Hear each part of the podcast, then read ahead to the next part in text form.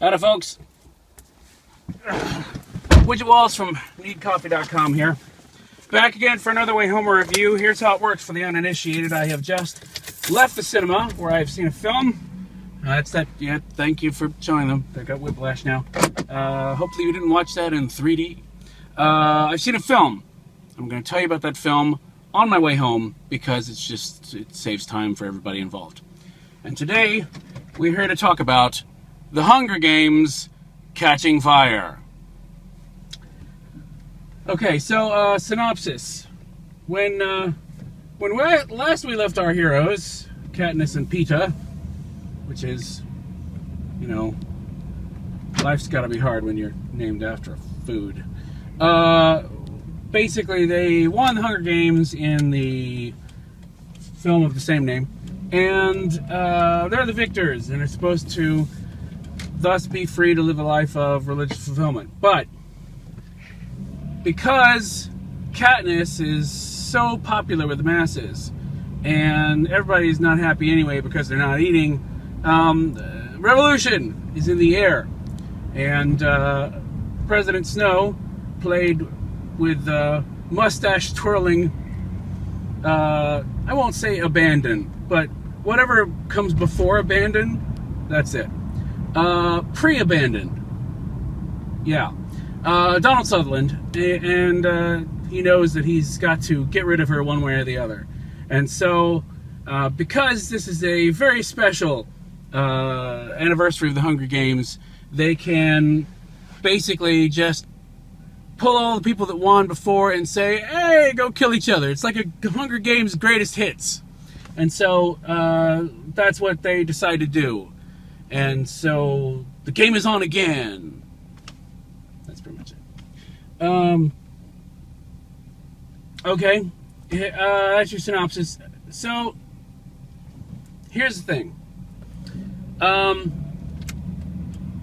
you, you can tell Lionsgate is happy uh, with how much money they're making off of this franchise because they've they've sort of updated their whole animated logo at the beginning thing. They've got a bigger budget for their animated logo. That's when you know you're making some money.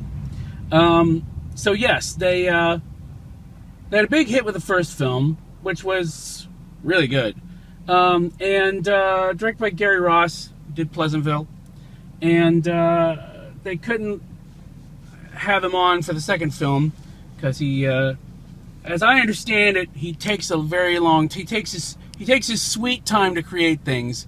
Granted, when they get done, they're really wonderful. But when you're doing a franchise and you suddenly have people that um, you know you can't have them having aged six years and then it's supposed to take place a year later. You have problems with that. Remember the Harry Potter marathon of trying to get it all done before they you know turn 30. Um, so they had to just move. And so they brought in a uh, different director, and things proceeded. New characters, new reasons to have crazy fashion, and all that. So here's the number one thing that struck me about this film. Whereas I think, and I didn't look this up because I don't actually do any research for these things before I hop in the car post Tinkle. Uh, I I think this was about as long as the first film, and yet for some reason it felt longer. Um, even though we had, you know, the time in the district and then the time leading up to the games and the games and so forth, it it felt slightly longer like it was dragging a bit. And if you asked me to point out where I thought it was dragging, I don't know. Just in general, it felt like uh, it was it was moving really slowly, um, and and maybe all of those bits were necessary because of things that are going to come in the third book. I have no idea. I haven't read the books. Um, but that was the main thing: is that it, it the the the pace of things didn't feel I don't know, like it was moving very much. Whereas in the first film, it just something about from the from go, it felt like it had. Uh, now, granted, it started really, you know, sprinting when it came time for the games, but it just felt like the pace was a little bit more there. Um, you know, as far as the cast goes, uh, you know, Katniss is still Katniss. She's um, uh, she's quite good, especially since um, you know she's having to deal with uh, Uh, nothing, nothing worse than an archer with PTSD. Um, you've got uh, you've got Woody Harrelson who's still back, and he's he's excellent. Um, all of the other young people whose names I can't remember. Uh, Josh, who plays um, Bread Kid, uh, he's quite good. Um, the cast is all good, and of course you have what I thought was the big draw, and I still maintain was the highlight of the film, is getting to watch Philip Seymour Hoffman and Donald Sutherland be evil and just go. um, as I've stated more than once, I would actually just like to see that for about two hours. Just the Sutherland Hoffman evil show.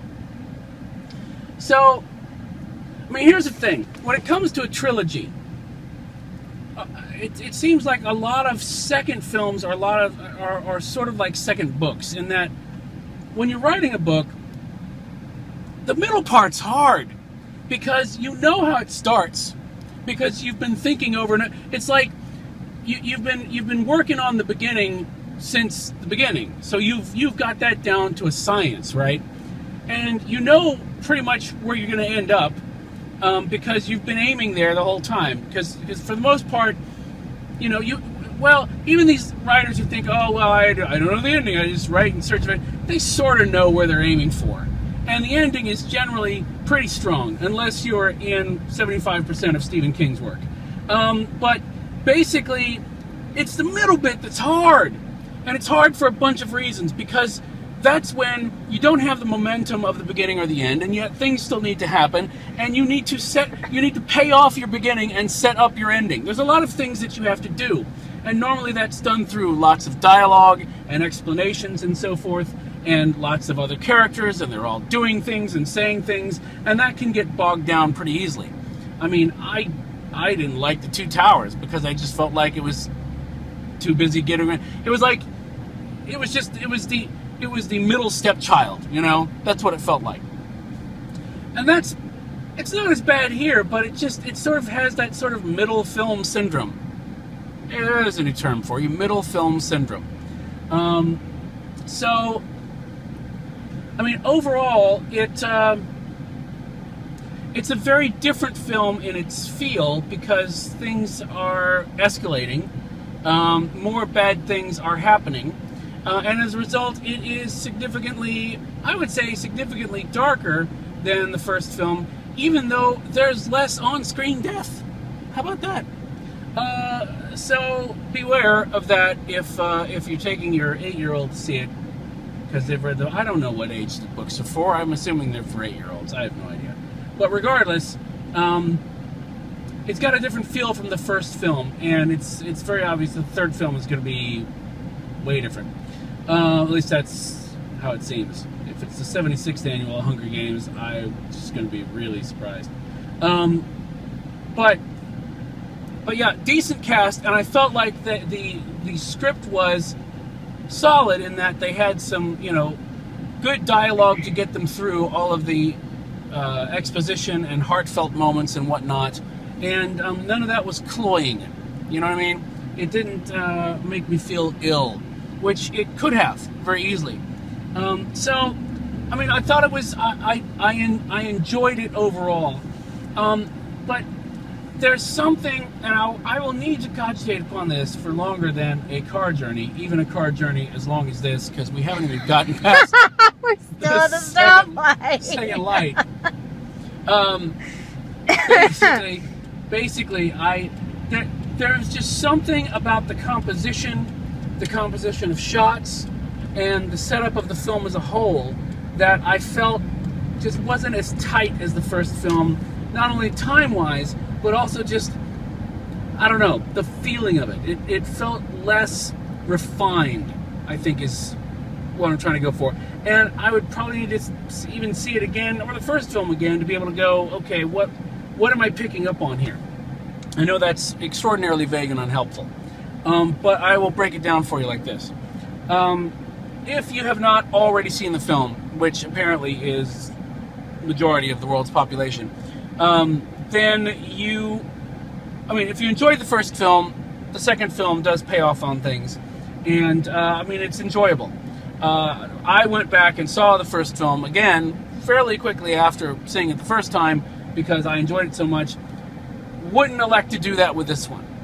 Um, it just doesn't it doesn't hold together as well, and I can't quite figure out why. Um, but I would say if you're if you're in it, if you're in the franchise, if you're watching these things, if you're How do you if you're in the movie? no, no, no, no, not if you're in the movie. I mean, if you're if you're in it, if you're involved, if you're if you're on, if you're in, you know what I'm saying? I hope the people Not in the in the movie film. went to see the movie. I understand there was a lot of people in that movie, but I doubt, and I know they all watch these things because you know I know they do. Um, then, uh, especially Donald Sutherland.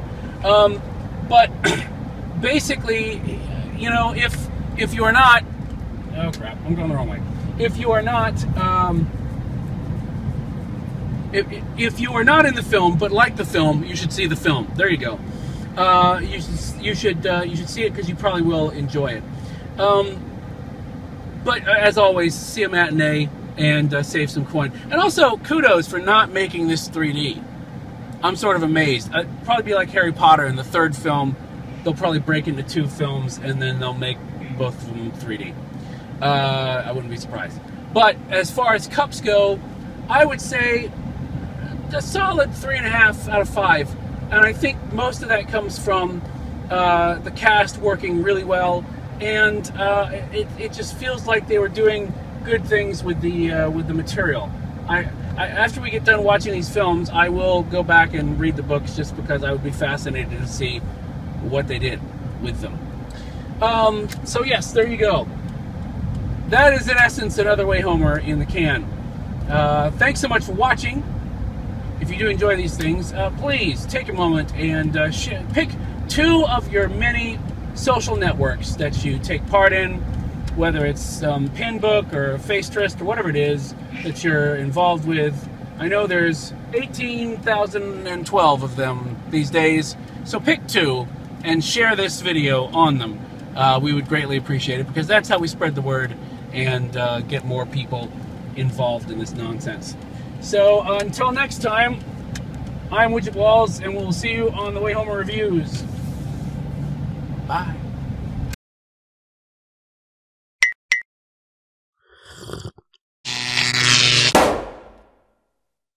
You gonna sing the theme song from the Evil Show? The theme song, the theme from, the, song from the- Donald Sutherland and Philip Seymour Hoffman. Evil Show. It's the Evil Show. Okay, uh, it goes something like this. Uh, we're evil, and we've got a show. Therefore, it's evil. It's the evil show. Welcome to the evil show. Yeah, it goes like that. Something like that. Yeah. It goes a little. Actually, something. no, it goes exactly, like that Exactly like like that. that. Not just something like that, exactly like that. Verbatim. It's copyrighted. Done.